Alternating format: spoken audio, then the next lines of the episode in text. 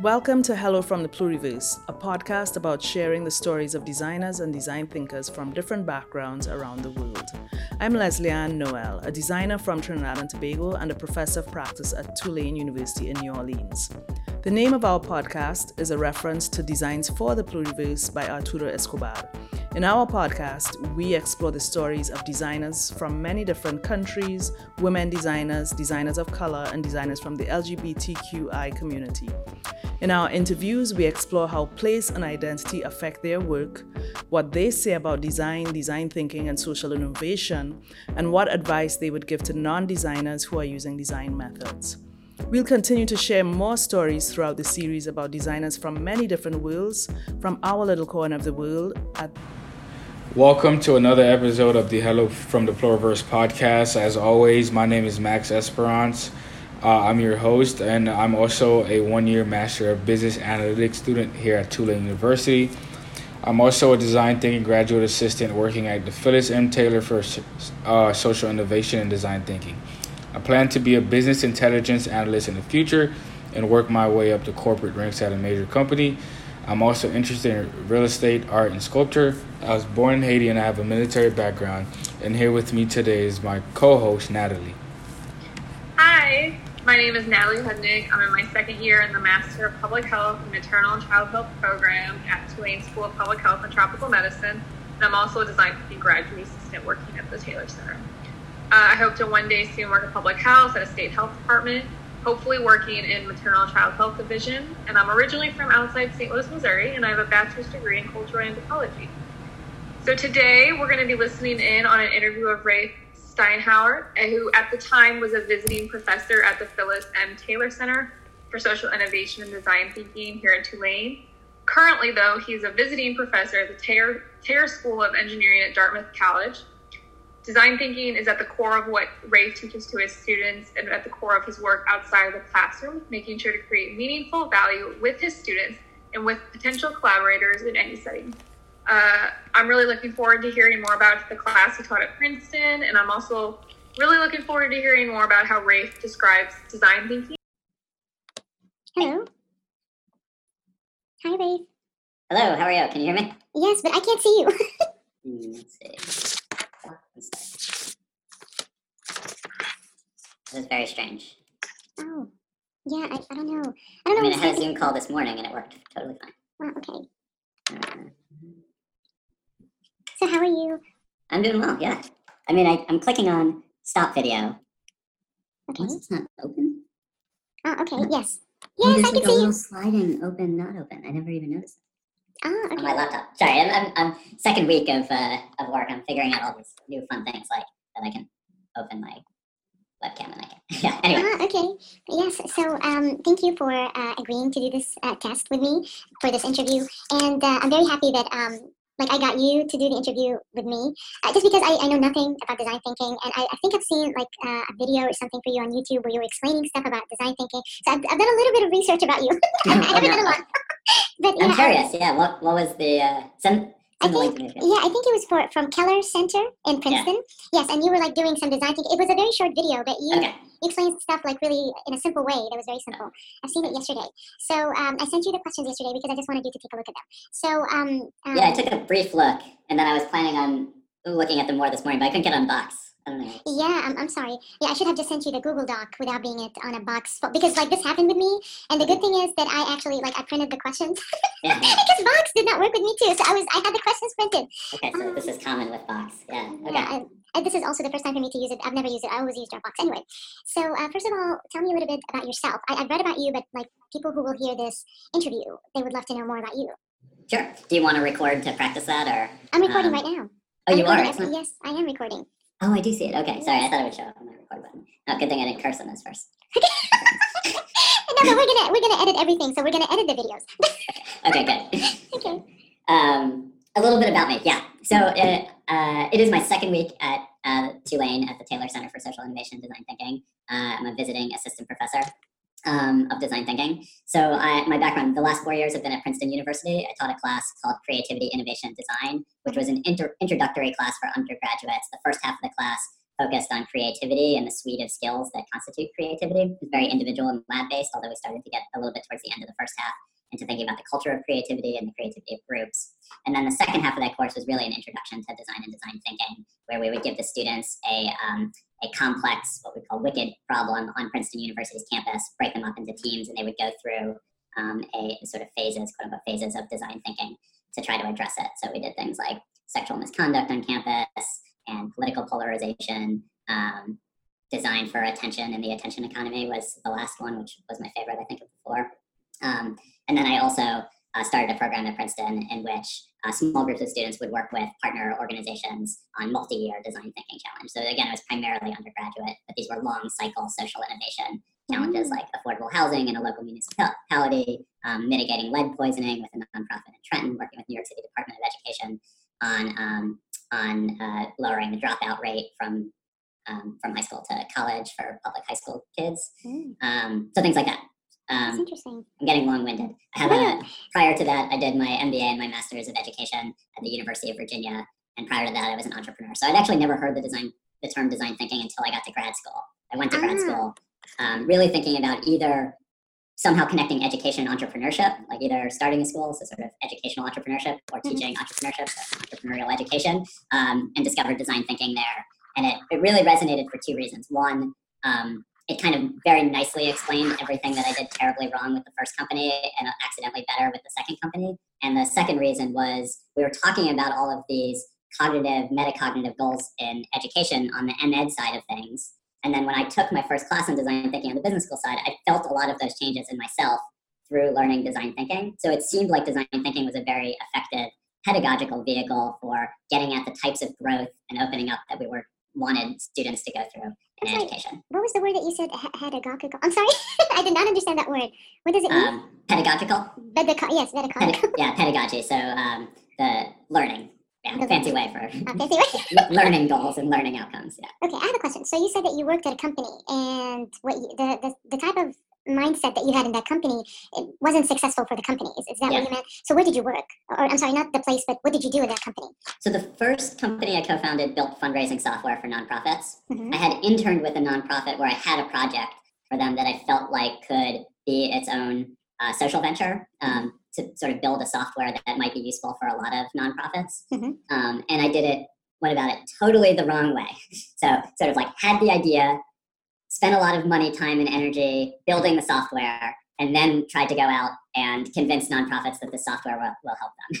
Right. Uh-huh. So this is sort of the anti-design approach, um, and I, I, yeah, it failed. Right. There are all of these things in terms, all of these intricacies about how small and mid-sized nonprofits who are our customer base operate that I just didn't know, and I didn't know that I didn't know them. Mm, so when we got to after we had built the software, um, you know, going out there was all, all of these hiccups that um, could have could have and should have informed the design of the software and in fact the design the value proposition of our company mm-hmm. if i had started upfront with doing um, ethnographic research design research need mm-hmm. finding these sort of buzzwords around um, design research you know and but really that come down to understanding uh, the people that you're going to be working with in depth mm-hmm. So you didn't do that, and that's why you fell in that project. That's yeah. okay. So actually, this was like the first question for me was when did you hear about when did you first hear about design thinking, and you answered that. And then, what is design thinking to you, or what is your definition of design thinking? That is a great question, um, and I, it's a question I answer a lot, and my answer depends on the audience, which okay. I'm just revealing to you. Okay. There, I think there's the question of like, what is design thinking? If you look it up in terms of a, a definition, and that has no value, right? Where there's value is how are people operationally defining it? Like if you look at what people are actually actually doing, not what they're mm-hmm. saying about what they're doing. If you look at what the, what they're doing with mm-hmm. design thinking, what is it? And I think there are there are three overlapping definitions of design thinking that are emerging. Mm-hmm. One is this is sort of the original one.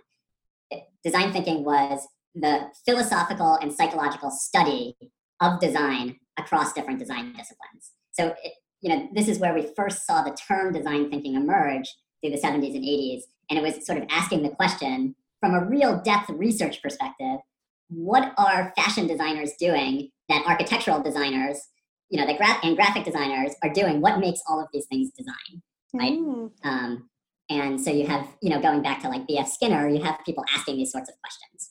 Um, that is now like a really very, very, very small slice of the design thinking world, but that's its initial origin. So, sort of bucket number one, the study of design across design disciplines. Mm-hmm. Bucket number two, coming into like the 90s, you know, I think about Tim Brown, the CEO of IDEO, asking the question, uh, where else could design be applied?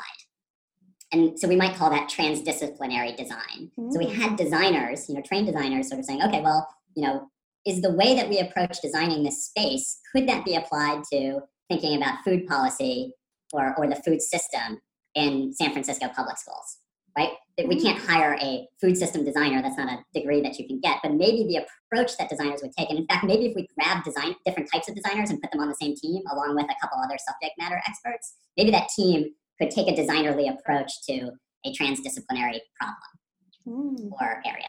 So that's okay. So we have this is a really long-winded answer. So bucket number one, study of designers. Okay.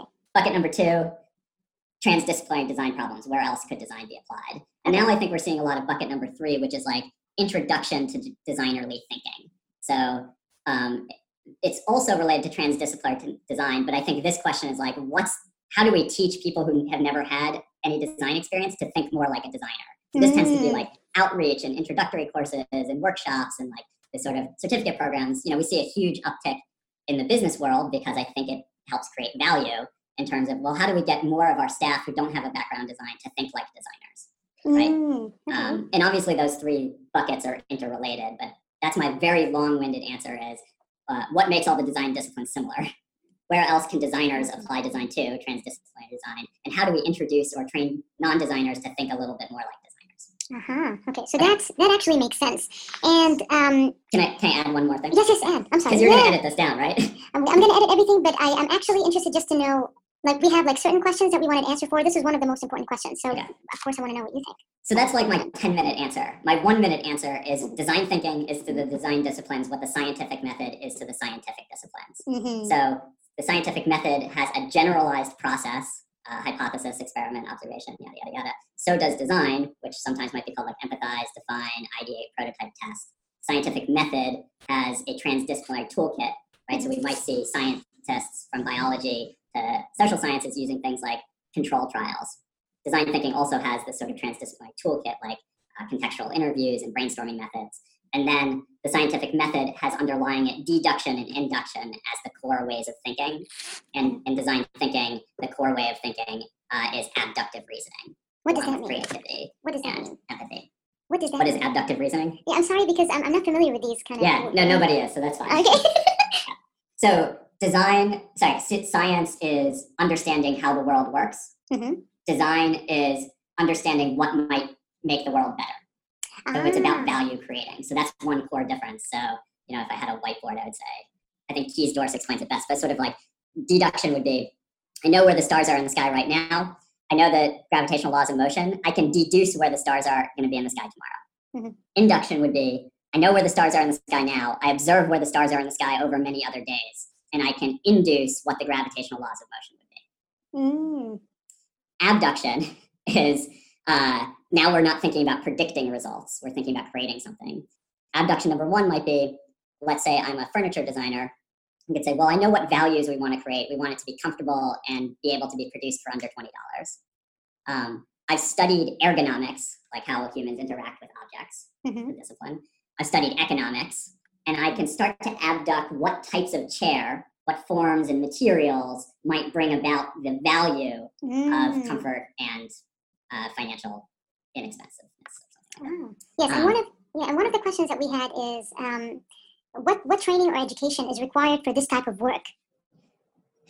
like for, for design thinking because I'm, I'm just yeah i'm asking this is a general question but like yeah. even for medicine do you remember we talked about this like with, with medicine and with um, how it applies to medicine so yeah. like for example you became so you became a designer a design thinker or is it design because there's there's like a um, i think an intertwine between like design and designers and they say that the, like um, leslie said that designers hate design thinking or the word design thinking and it's interesting that's so what do you think what kind of training do we need to become design thinkers or to do design thinking is like a specific training or is it just a way of thinking to solve problems problems creatively what do you think um, it's a that's a phenomenal question with with no good answers at the moment um, okay.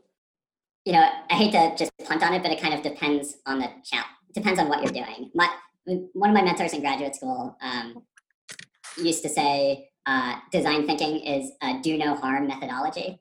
Ah. And what she meant by that is sort of any bit more that you can get people to behaving like designers generally is a good thing. So if we're starting from, I never think about asking deep questions to my stakeholder group.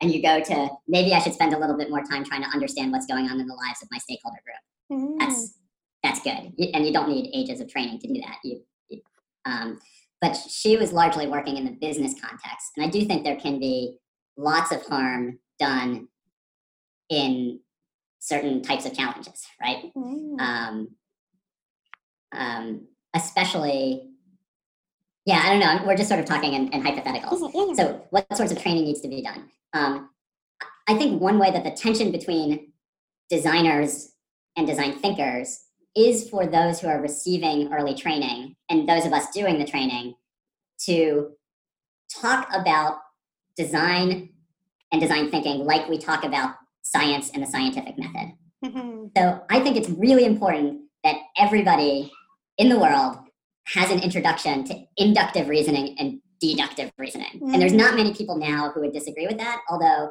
before Roger Bacon 400 years ago, like science wasn't part of core curricula. I think the same is true for design and design thinking. I think it is important that we teach everybody some skills, some tools, and the importance of abductive reasoning, creative methods, creativity, empathy, and, and what is empathy and how to generate it. Um, and then I wouldn't want someone who has taken one class in the scientific method to lead a multi person, multi million dollar study into whether climate change is real or not. Right? And I think there's a similar thing here of like, okay, well, let's just be aware that if we do an introduction to design thinking, it's kind of like doing an introduction to the scientific method. And we're, we, we're, it's, we're fine if we're telling people go back to your context and think more like a designer, or go back to your context and think more like a scientist. But we don't necessarily, we would want those people, I think, if they're re- leading really difficult societal work, to say, can you bring in subject matter experts onto your team as well, including professional designers? Mm, Right. okay. Does that make sense? Yeah, it makes sense. Yeah. You're right. Because, like, for me, um, just to like to elaborate on your point, like for me, eh, from the point of view of medicine, uh, we've never learned that that type of thinking. So, as doctors, we have the scientific method. So, we do think about it when it comes to research, when it comes to uh, when it comes to treating patients, right? Uh, we like gather data from the patient so we can make an analysis of their condition and then give them a diagnosis and then give them treatment based on that and follow up with them. And maybe if they have a surgical problem, we treat it. But uh, like expanding on like treatment, um, how can I say, like approaching each patient differently is a skill we learn with time. But we don't, we, we're not taught that in medical school. We're not. So we just go into the real world and just experience problems from A to Z, and we don't know what, what to do with patients. We don't know how to approach each patient differently. There's no creative way of doing it. And even if a doctor like becomes a manager of a hospital, if he doesn't have that way of thinking, he fails. And this actually happens a lot in Saudi Arabia. Like um, because in Saudi, what, what happens is many people um, like when they get a promotion, especially if it's a university hospital, the, the person who runs it is a doctor. But the problem is the doctor is he's not trained to think in that way, which is what you're saying. So we get stuck with so many mistakes that happen, and a lot of things get delayed, and they, they don't know how to make the hospital better in a creative way Mhm. even though they're doctors, even though they understand what patients might need, but they don't have that creative way of thinking. And that's what like made me interested to work at Taylor and try to understand design thinking. Um, I'm, I'm very thankful to, to you, to Leslie, to everyone who's teaching us about this. So I, I, I think that you're right, that everyone should learn what you talked about. It's very important because uh, each person is not just going to be stuck with one job. That's the truth. You're going to go on and do other things in your life, in your in your discipline that requires other skills and a different way of approaching problems. And this is the next question is how is design thinking different from other methods of problem solving or why do you think design thinking is so effective what, why is it different from like uh, what other people might suggest for problem solving Yeah, that's a, another great question. So I don't think I'm going to answer the question directly. I mean, Okay. so you know, because I'm not sure what I would contrast to it. Like, so that for example, there's um, there's the, there's a, a methodology and community called creative problem solving (CPS), and there's tons of overlap with design thinking. Um, in turn, um, so that's sort of there are other methodologies explicitly in the creative space and many of them have uh, longer histories than the term design thinking. Um, then there are other methodologies for what I would call project work, right? So maybe project management or strategic thinking. Um, and so those aren't explicitly on the creativity side of house, but they're uh, they're a toolkit for moving a project in through phases and, and creating something potentially, right? Mm. So I think this the question you ask is really important because to me it splits our audience a little bit down the middle. Mhm. When I'm speaking with um, career professionals or Mhm. faculty or, or grad students, even most of the time they've had some methodological training in project work, even if it wasn't called that. So in that case, I very much introduce design thinking and prompt reflection to think about what the differences might be and what differences they're seeing in terms of how they're trained to sort of advance work and how we would advance work in the design thinking realm. Mhm. Um, undergrads, which is primarily where I taught for the past four years, um, often, not always, often don't have any project Mm. management experience, right? So even in some, somewhat of how I've taught, you have to teach it a little bit differently because, you know, even the first summer that I taught at Princeton, what I learned was like half of the reason that the students fell in love with what we were doing was because it was a way to do work and had nothing to do with the way to do work, right? Ah, Whereas I, you know, when we do more professional experiences, then it's more mindful a bit of like, okay, they've had they've had ways of doing work before, and it becomes a little bit more about the way of doing mm. work. Um, so So it's like you're taking these young minds and you're teaching them a method, and it, be, it, it's easier because um, it's fresh for them. They don't know anything about it, and they love Yeah. to start using it creatively. But for other people, because they have learned it differently, so it's a little bit different delivering the information to them, and it might be more challenging. Yeah, I mean, one one challenge with undergrads is, and then this is both a good thing and a negative thing, is like now they have one hammer and they see the entire world as nails, and it's like design thinking, design thinking, design thinking, design thinking, design thinking, which is great, but can really annoy other people who then come back to me with like, why are they? You know? so, so I when I do when I've done scoping exercises with um, with organizations, I usually talk about the question, how might design thinking be useful? Like, where is design thinking useful and where is it not? Mm. And I come back to those three layers. So I often introduce design thinking and talk about it as, as a body of techniques for human centered problem solving that has three layers a guiding process. hmm Uh, those are the hexagons, or you know, different firms use different language, but sort of the phases of the project. The interdisciplinary toolkit, Mhm. like contextual interviews and brainstorming methods and prototyping methods, and the core mindsets of creativity, empathy, and abductive reasoning. hmm So when I'm scoping projects with organizations, I come back, or, or when I'm creating classes or workshops, I always come back to those three layers and ask the question, um, what in the body of techniques, as I define design thinking, is necessary here? Mhm. And my answer is usually the guiding process, sometimes, the interdisciplinary toolkit, usually, and the underlying mindsets, always, almost always, right? So if we are, if for the guiding process, the question is, what's the object? And Okay. the the problems that are a good fit for design thinking are ones that are fundamentally human centered. Mhm. They're about improving the experience for humans or nudging humans to make better decisions, better decisions for themselves. So it's about behavioral or experiential challenges, and it's open ended. Um, we don't know what the possible directions for the project might be.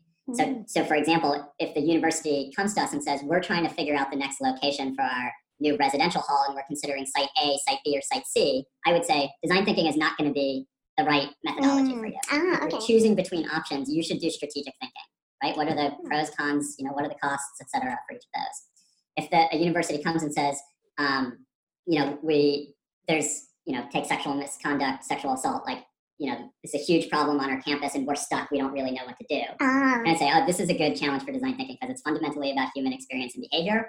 And we're creating, like, we need an innovative process. We need something that will develop new things. It's not just about studying what's been tried and then picking the best solution, although studying what's been tried is an important part of it. But it, then we need a creative methodology. We need a design methodology. Mm, that makes sense. Yeah, that's true. Um, so one of the questions that I have for you. So thank you for answering that question in details. It was much appreciated because I think a lot of people, like including myself, because I did study something in medical school that is problem-based learning, and it was a creative way of looking at, at your patient from different perspectives and trying to treat them that way. But the problem was not from us students, like you said, who were undergraduate and who were trying to learn more. The problem was with the professors because they had been taught in the old, um, you know. Um, old ways of practicing medicine. So for them to teach us something that they don't understand, that they have never practiced, it was a problem. So it was not very successful for my class. It was successful for the next class because we gave a lot of feedback on how to improve that point for them. So thank you for explaining this very important point. Yeah. I should Um, also add, because it's always worth adding, that very little in design thinking is new to design thinking other than the putting it all under one umbrella. So it's not that design, you know, th- there's almost nothing in the design thinking body of techniques that you would say this only exists in design thinking. So you'll see tons of overlap with other Uh-huh. methodologies and places, and even like all of the tools in design thinking. Like you can trace these back either to design disciplines or to social science or development studies or to, to business and marketing, right? So it's, it's kind of design thinking is a bit of a vacuum that looks at a particular set of challenges that are a good fit for it and then sucks up methods you know into it that are that are seem to be useful. Ah, yes. Well, that makes sense. It's true. Um, so I have a question. So we talked about this, but um, of course, what we the, the, the point of this whole podcast is for us actually to include people from different backgrounds and from different countries. And uh, I know that you're not the targeted like um, um, sample that we want, but I, I'm, I'm true. I'm very happy. No, I'm very happy because I think you're part of the sample. Yes, maybe uh, uh, Leslie is looking for a way to include, it, you know, like other races from other countries and stuff like that. But I think it's also important to get feedback from, you know, like the general, the people who are considered like, like um, the main. Um, like the people who consider design thinking to be white and male, Mhm. for one of the white males to talk about design thinking and really give like add to the experience, so we can actually include everyone, including you know like the, the main type. Sorry, my expressions are not very uh, are not very accurate today. But the question that is relating to what um, I'm saying is, how do place and identity affect the work of designers or design thinkers from the pluriverse? Yeah. So can you say it one more time? Okay, so how do place and identity affect the work of the designers or design thinkers from the pluriverse?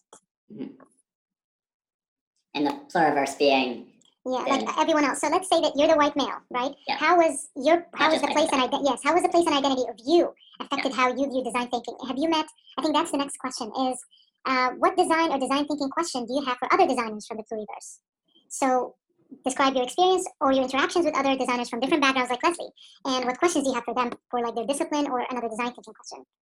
Yeah, I think um, the the top line question for me, I don't know it's top line, but the first one that came to my mind at least is how how do people describe and talk about their work, Yes. right? So I, the first question you asked in terms of how do you describe design thinking, I think that's an excellent question. And um, of all the things, there's many things I'm interested in. That one I'm very interested in what responses and answers you'll get. Um, I think a second question is, you know, problem framing is a big part of the design thinking as I understand it. Um, and so gaining some clarity on what the similarities and differences are between the how everyone in the pluriverse is applying design Mhm. um, is helpful. You know, because I think I can like generalize out to the point of saying that design is any and everything where you're creating new things. So I'd almost just like it's the thinking, it's the thinking and doing that's not science. So in terms of that frame at the beginning, like if science is understanding how the world works and design is understanding how to make the world better or create value or um, change it. Mhm. um, then everything and under the sun is design. But that's almost too general. So where more concretely down do we have similarities in terms of what we do? Mhm. Um, you know, and I is are every is everyone that you're talking to use the term design thinking, or do you think you're going to talk to people who are doing design but aren't going to use that term? exactly. I think we're, we're going to talk to people who are not using that term. We haven't talked to anyone, so this is my first interview. Yeah. But I think we will, and that's why, um, like, I'm, I'm, I'm using these words, and I'll see what's going to happen in the interviews, uh, like what they're going to say, um, what they're going to think, because we're actually interviewing people from, you know, like all types of designers, whether they were like design thinkers or not, uh, because we have like a very long list of people that we're going to talk to about this. And so you answered the second question, which is the question that you have for other designers, right? But the first question about like the your, the place and identity of you as Ray Steinhauer, like how did that affect like you being a white male American Yeah. living in America, like uh, doing the design thinking course for students at Keller Center? Uh, how did that affect your work or affect the projects that you received or affect how you executed things? Was it did, like did you work with other people who were designers or design thinkers who were from different backgrounds than you and were the way that they approached things different than you because they came from a different place like Leslie she, she, she came from Trinidad was it different I'm sorry the question is, is like too broad but I think I, I just want to know your personal experience about this like your personal feeling about it or what you think about it Yeah, it's a it's a great question, and it's one that I'm thinking a lot about right now Mhm. as um, as I'm coming to New Orleans and Tulane, Mhm. and Tulane, from what I understand, already has a reputation of being outsiders. And, Okay. you know, not only am I an outsider, I'm a white male, relatively affluent outsider. Uh, Like I check off all of the boxes in terms of like privilege coming in, right? And then working at Tulane, and then on top of that, I'm you know my contract, you know my position is a two-year visiting assistant professor. So at the moment, like that that's something I'm hypersensitive of about right now, especially as I'm you know here to help do community design work, right? So you know we we talk about in design thinking about having a beginner's mindset. I don't need to have the beginner's mindset. I am a beginner. I don't know. yeah, I could, I could, there's almost nothing I do know about New Orleans or or Tulane, and especially like you know we talk about sort of functional empathy and emotional empathy. Like it's one thing for me to have read a bit about what it's like here. I would feel very mm-hmm. uncomfortable doing any programming right now because I have no intuitive understanding about what people are looking for, what they need, and how they'll resonate. And, you know, ah. and I, I think about so that so the question about like identity is like very much on my mind right now. Mm-hmm. That's good. Um, another place where I think about identity a lot in the design work is um, being a little philosophical here, but a lot of the design research work that I'm familiar with is has some traces back to constructivist epistemology. What does Uh, that mean? constructivism being that, um, you know, sort of loosely, like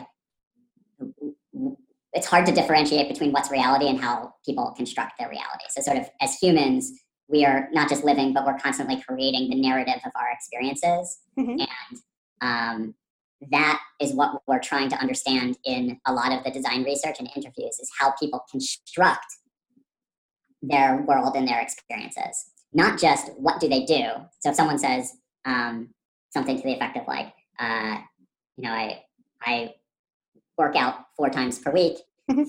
and um, staying healthy is very important to me. It's not just about taking the data down of they said they work out four times a week, but it's also understanding that that's how they construct and understand their world, a world in which they work out four times a week, and that Mm, the, that working out is important to them. Um, and that's that like that's not the type of identity per se that you're that usually comes first and foremost to mind. Like when we say identity in these conversations, we often think well, okay, what are the demographic identifiers? You know, white, you know, race, um, ethnicity, country of origin, gender, sexual orientation, right? Those Mhm. things sort of come to mind. But in fact, what we're saying is like so nearly our entire existence is lived through identity in different ways, right? So I Mm. identify myself as someone who does this or does this or does this. that's true. And it comes in on the front end of the research in terms of trying to understand what people's identities are and sort of how do they construct themselves within the world, broadly speaking. And then it also comes in in how we design effective interventions or concepts because um, a lot of what effective design does is help people write a different story of who they are and how they live through the world. right? That's Mm, the I- I'm going to butcher this quote, but like um, the most effective way to change people's beliefs and actions is in the space in between what they do and how they see the world. And I don't have an attribution for that quote, um, but I can get it to you. Um, But I love that idea of like, okay, well, if we want, you know, coming from Princeton, for instance, one of the projects we worked on was uh, affordable housing in Princeton.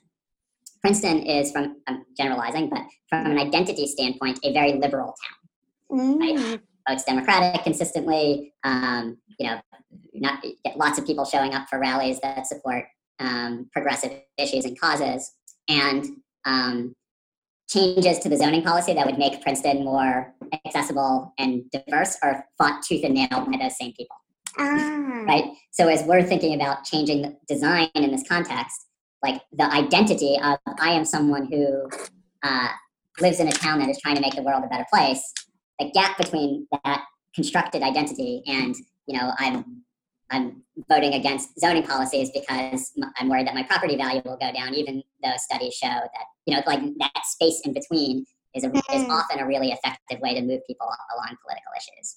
So that's that- true. I, this, the last four minutes might get totally edited out, and that's No, fine. that's that, that's okay. No, I think because actually we're gonna we're gonna use the interview and Leslie will listen to it and she will she'll give her input. But I think like keeping the interview as is, but just what the editing will be either to, to make it a little bit shorter or to add stuff like to add stuff in the middle, like um like like music or break or like explanation. That's the editing that's gonna happen. Um, but yeah, I think what you're saying is true. Like for myself, I identify as a doctor.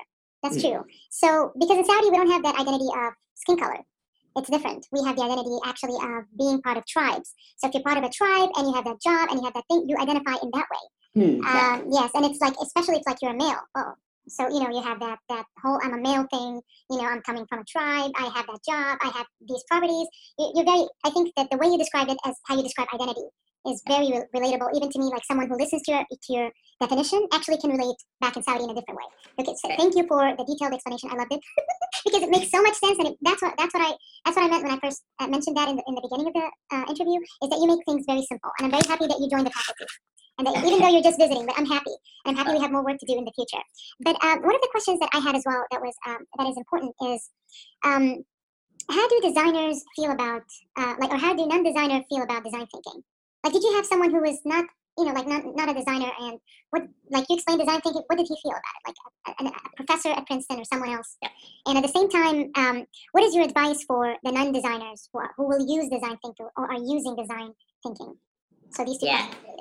So one of the things that I did at Princeton was um, have a standard go-to 90-minute introduction to design thinking. Mhm. Um, you know, it's easy, sort of out of the box if people are, have heard of it, buzzword or whatever, and they want to know more about it. They want to introduce it to the organization how to go to. So I ended up doing this workshop, I don't know, maybe 40 to 50 times with the a huge range of audiences from middle school students up Oh. to you know you know administrators and outside organizations, etc.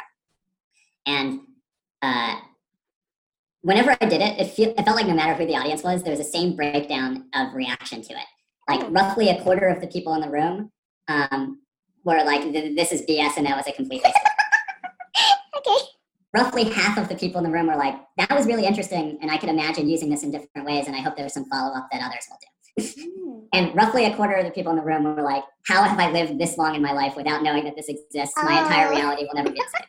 I'm being a little fictitious about it, but but that those audiences were in the room whether or not it was faculty members or middle schoolers, right? And I don't know what explains those differences, but um, yeah, there's there's a ton of skepticism about it, and it comes from a few different places. Mhm. Um, you know, I don't know, I don't know how helpful this.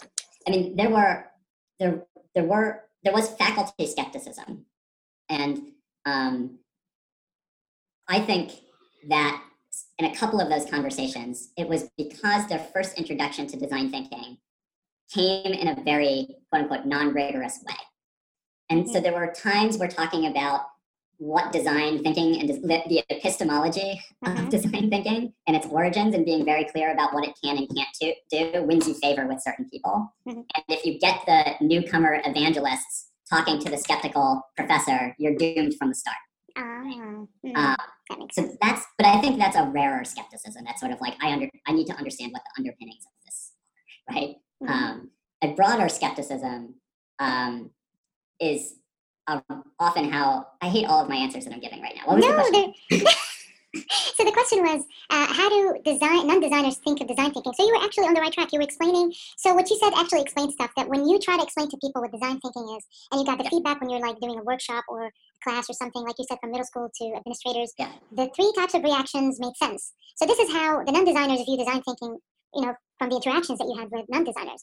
Yeah. Uh, but the second question is, what advice do you give for non-designers who are trying to use design thinking? Like he, he never used it, and right now he wants to use it. Uh, like to like like at Tulane right now, you're working with someone a tailor or someone who's who, who is not trained in design thinking, and they want to use it to work.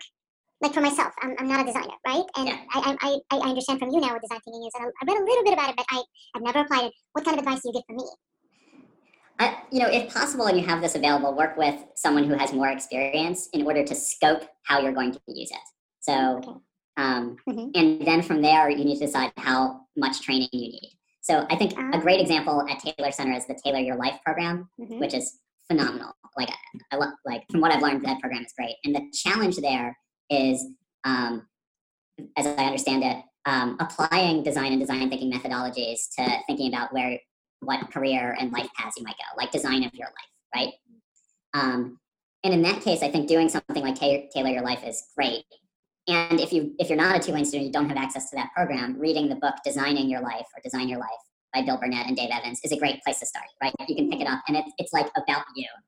so Ah, just go for it. Right? Read the book, do the exercises, start doing it. You know, see how it works. If you can get help, great. If you can't, don't. Um, if you're you know, a municipal official thinking about how design thinking could be used to help improve water quality and access in a municipality, mhm. um, that might be a place where you I might be more hesitant to say, well, pick up a book and just start going with it. Ah, right? yeah. That makes sense. Yes. So, uh, it, it's a it's a really good question to ask in terms of how do you like what advice I would give to someone who hasn't used design thinking before. But it really depends on how they want to apply it. I think mm-hmm. two easy wins is no matter who no matter who you are or what you're doing, I think people can carve out a little bit more time to sit down with their constituents, with their stakeholders for like a half hour or even an hour if possible, and be really intentional about what open-ended questions you ask them in order to understand how they might be constructing their existence and your and their work with you. Mm. And if you want to read some methods about how to conduct a contextual interview, you know, what to do, what not to do, you can. But even if you don't do that, I think that's there's so much value in doing that, and there's almost always value in doing more than we're all doing right now. Mm. So, you know, I wouldn't say that that's doing design thinking because design thinking is a huge body of techniques, but that's one tool in the in the toolkit of design thinking is contextual interviews, and that's one everybody just pick up and start doing that. Uh-huh. That, um, that makes sense. Yeah. So it depends on yeah. So it depends on what the person needs to do. Uh, the advice will be different from you. It depends on what, whatever they want to do. If, if, he, if he's a beginner, like you said, a student, or someone who just wants to know about it, wants to work at a place where design thinkers are there, then reading about it and working on projects might help them. But if they have a specific project and they need an approach to that project, then it's better to sit with an expert like yourself who can help them like develop ways of how to like promote their product or something like that. Okay, so one question that now that you're a design thinker, what what area of research interests you in general? About design, design thinking, or even non-design related um, like uh, subjects? Yeah, it's a great question. I mean, one place that I think we need a lot more research is uh, measuring and evaluating the impacts of design thinking, design mm. thinking training. So, uh, um, I read this book recently. This is a, a little bit of a tangent.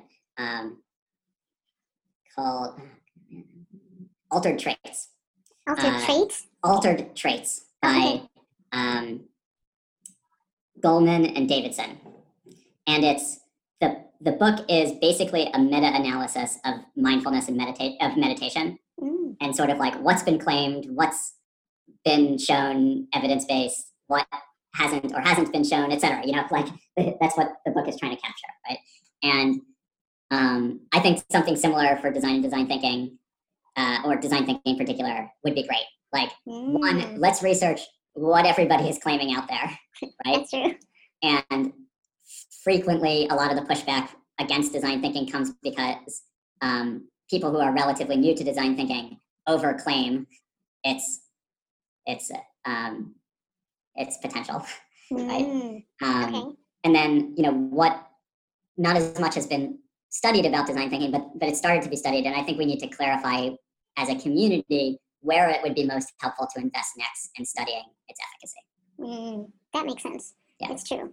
Um, so yeah, I hope you can do that at Tulane. Hope you can do that kind of research at Tulane. Yes. yeah. So my next question. Yeah, that's so. It's good that you have. I think that there are many students who are interested in design thinking. I know my colleagues like uh, Delaney, Tran, Lupe, like the, the, team who's working with me and Leslie. They're, um, they're, I think there a lot of people are interested in doing that type of research. So if like if you need help, maybe I don't know if you need help like from professors, but if you need help from students who are fresh and undergrad and who would love to help, and we're gonna meet next week, but it will be great if we can help you with that. Like even me, I'm, I'm also interested. And I just felt that like Tran, in my opinion, is like she's really focused, and she, especially her and Delaney, they're very focused on design thinking and doing research about it. So maybe they can help.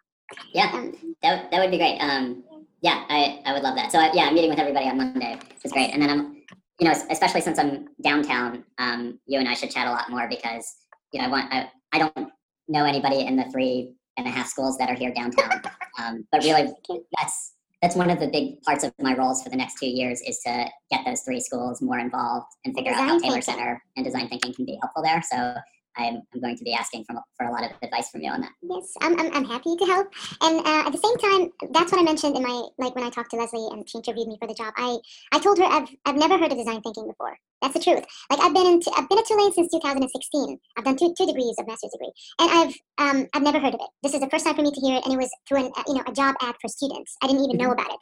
So it's very interesting to see how you can help apply that for people who are using public health you know, uh, or sorry, for people who are studying public health or doing degrees in public health or medicine.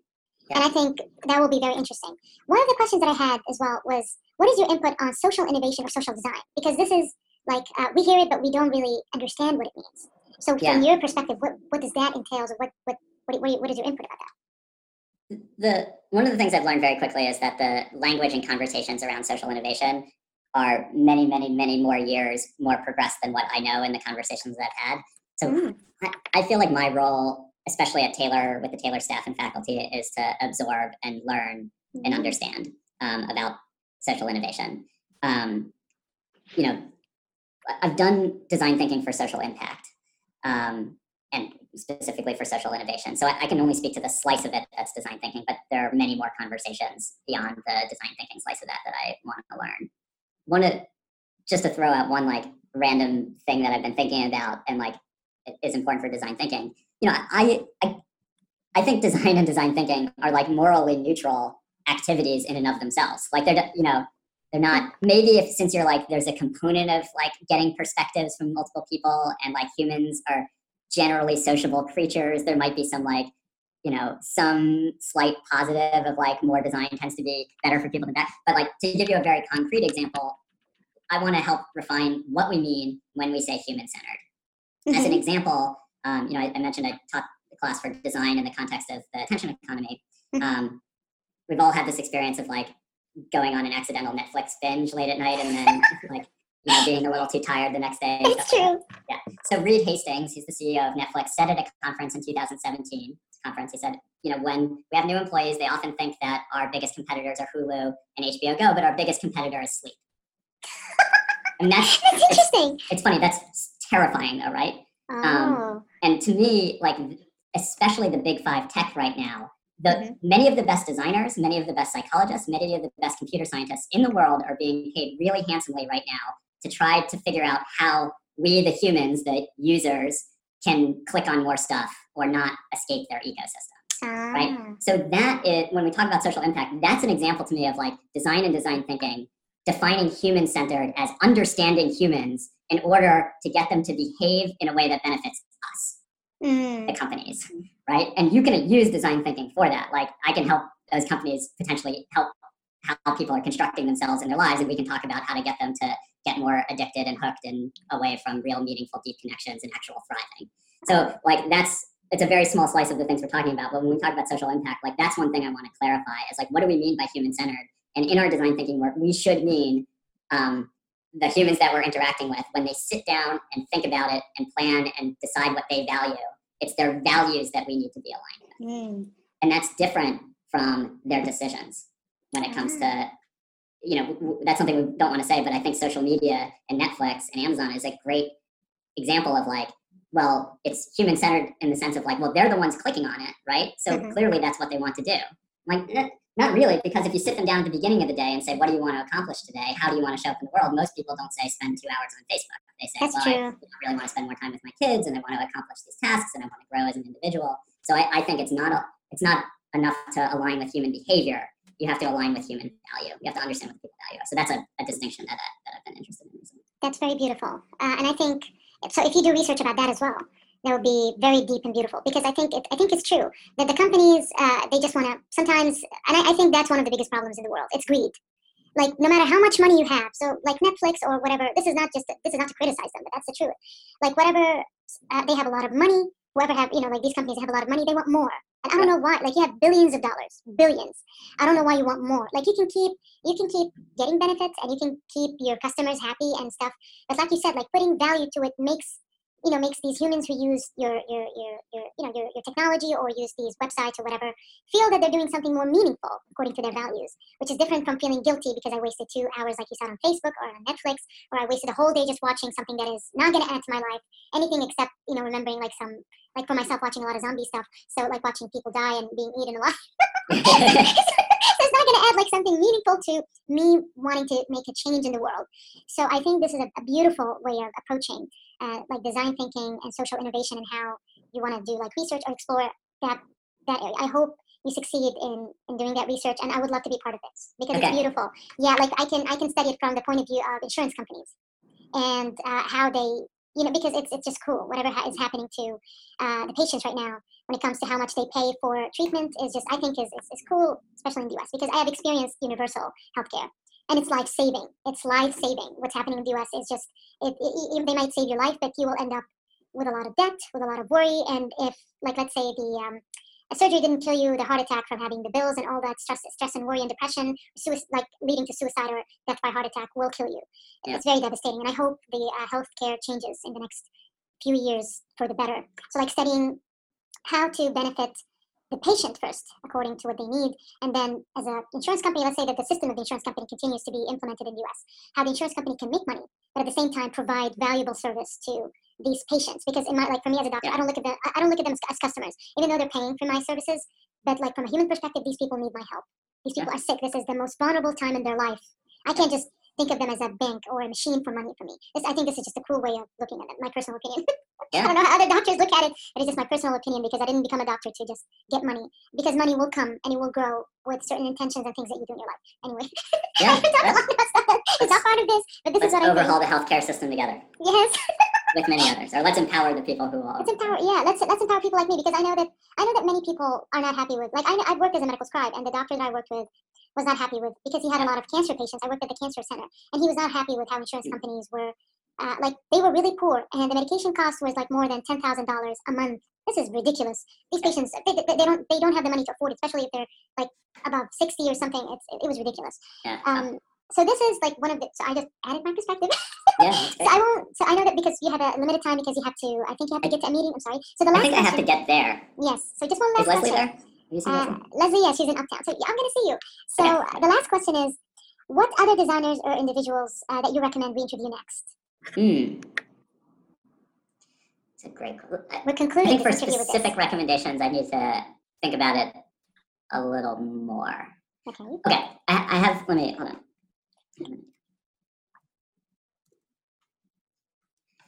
Uh, so, I guess my thought is like I, I might you might already be doing this, but interview people who are creating great things and don't describe themselves as designers. Mm, Not just researching though, because I would shift away from science, but they can be scientists. But who are people who have participated in the creation of new things that are having incredible impacts and results? And you may not be able to, you'll have to switch up your questions. You may not be able to ask them, like, how do you think about design and how do you ask design thinking? Mhm. But I would dive into how they think about their role as helping bring about change in the world mm, and then how that ties to design. And maybe like somewhere in the conversation ask them like is is that designing? Like you know because people use the word design right? They'll say yeah we designed an intervention yada yada yada. Um, and i might say but then i might i might like you said you designed the intervention. What do you mean by that? What what is design in this case? And and like would you say you're a designer? Like kind of lead to that question. Mhm. a person i'm thinking um one person that comes to mind i don't know her my my wife interviewed her when she did a visiting um, professorship at princeton is jennifer hirsch mhm. um, and she look her up. She I'm gonna butcher a lot of the details, but she was really instrumental in changing how Columbia University thought about the issue of sexual assault on campus. Mm, And the reason I bring her up is she she brought a very multidisciplinary approach to that work, Mhm. and also took down some sacred cows in the process, uh, and I think is pretty universally acclaimed for the work that her team did. Um, and so that would be one example where I don't think I don't know if she'd call herself a designer, but she definitely designed a new structural approach for Columbia University to study and think about sexual assault and interventions meant to reduce that on campus. And uh, a lo- you know, and there are a lot of parallels between the, you know, did a she okay.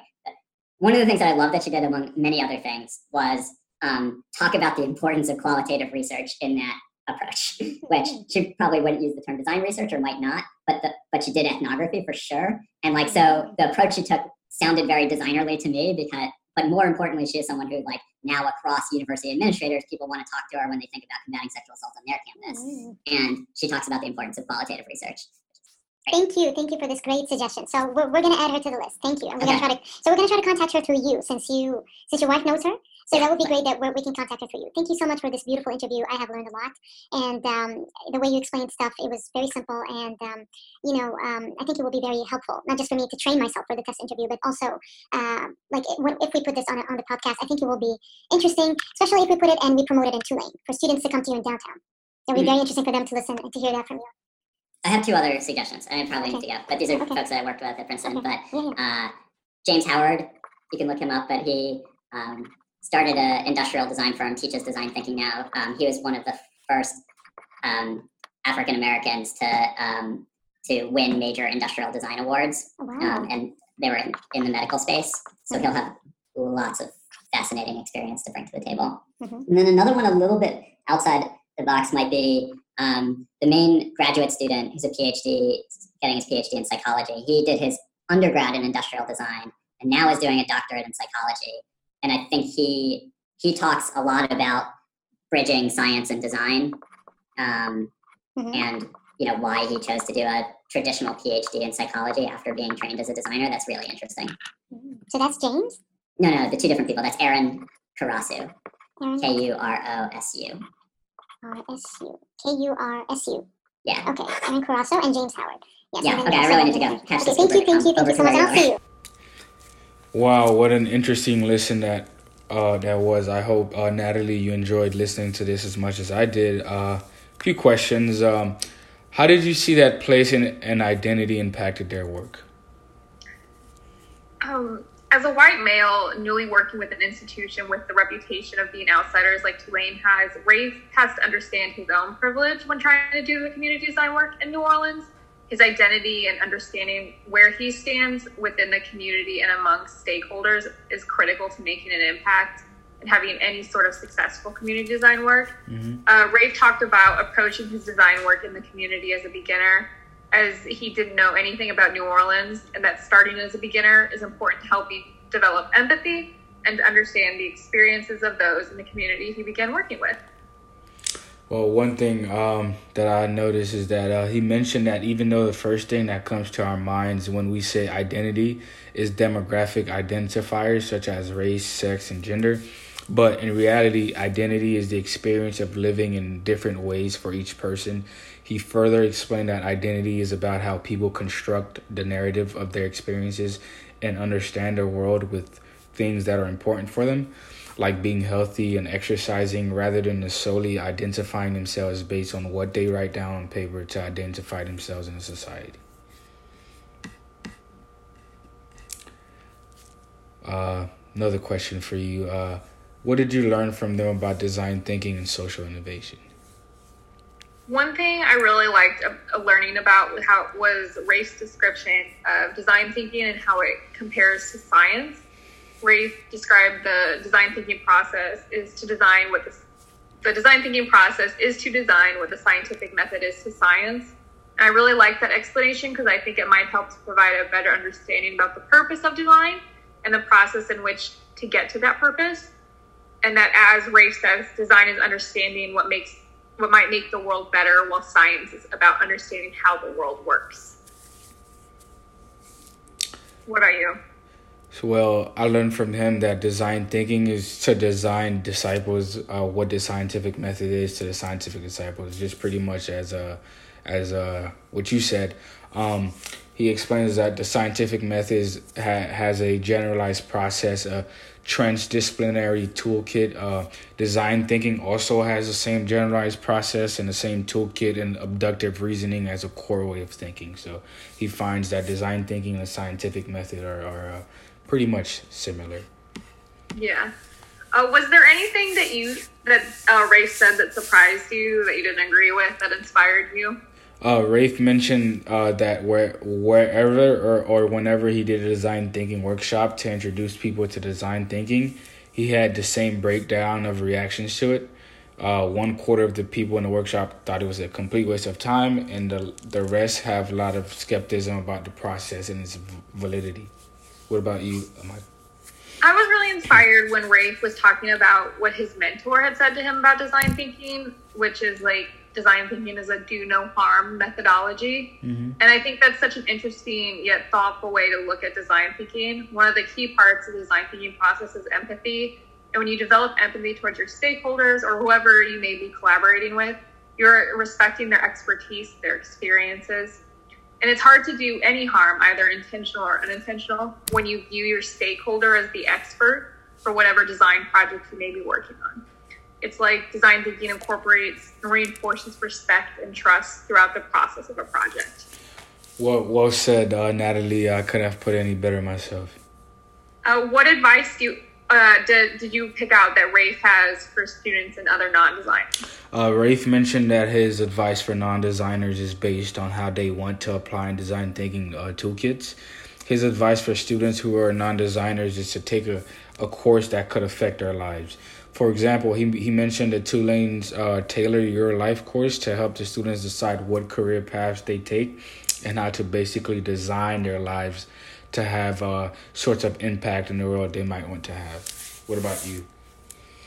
Yeah, uh, one big piece I took away from this interview with Rafe was that his advice that anyone can do contextual interviews, which is just one tool of design thinking, that no matter who you are or what you're doing, you can do contextual interviews by just carving out more time with your stakeholders, community members, whoever you may be interviewing and then being intentional about the questions you ask about their experience, their existence, and their experiences.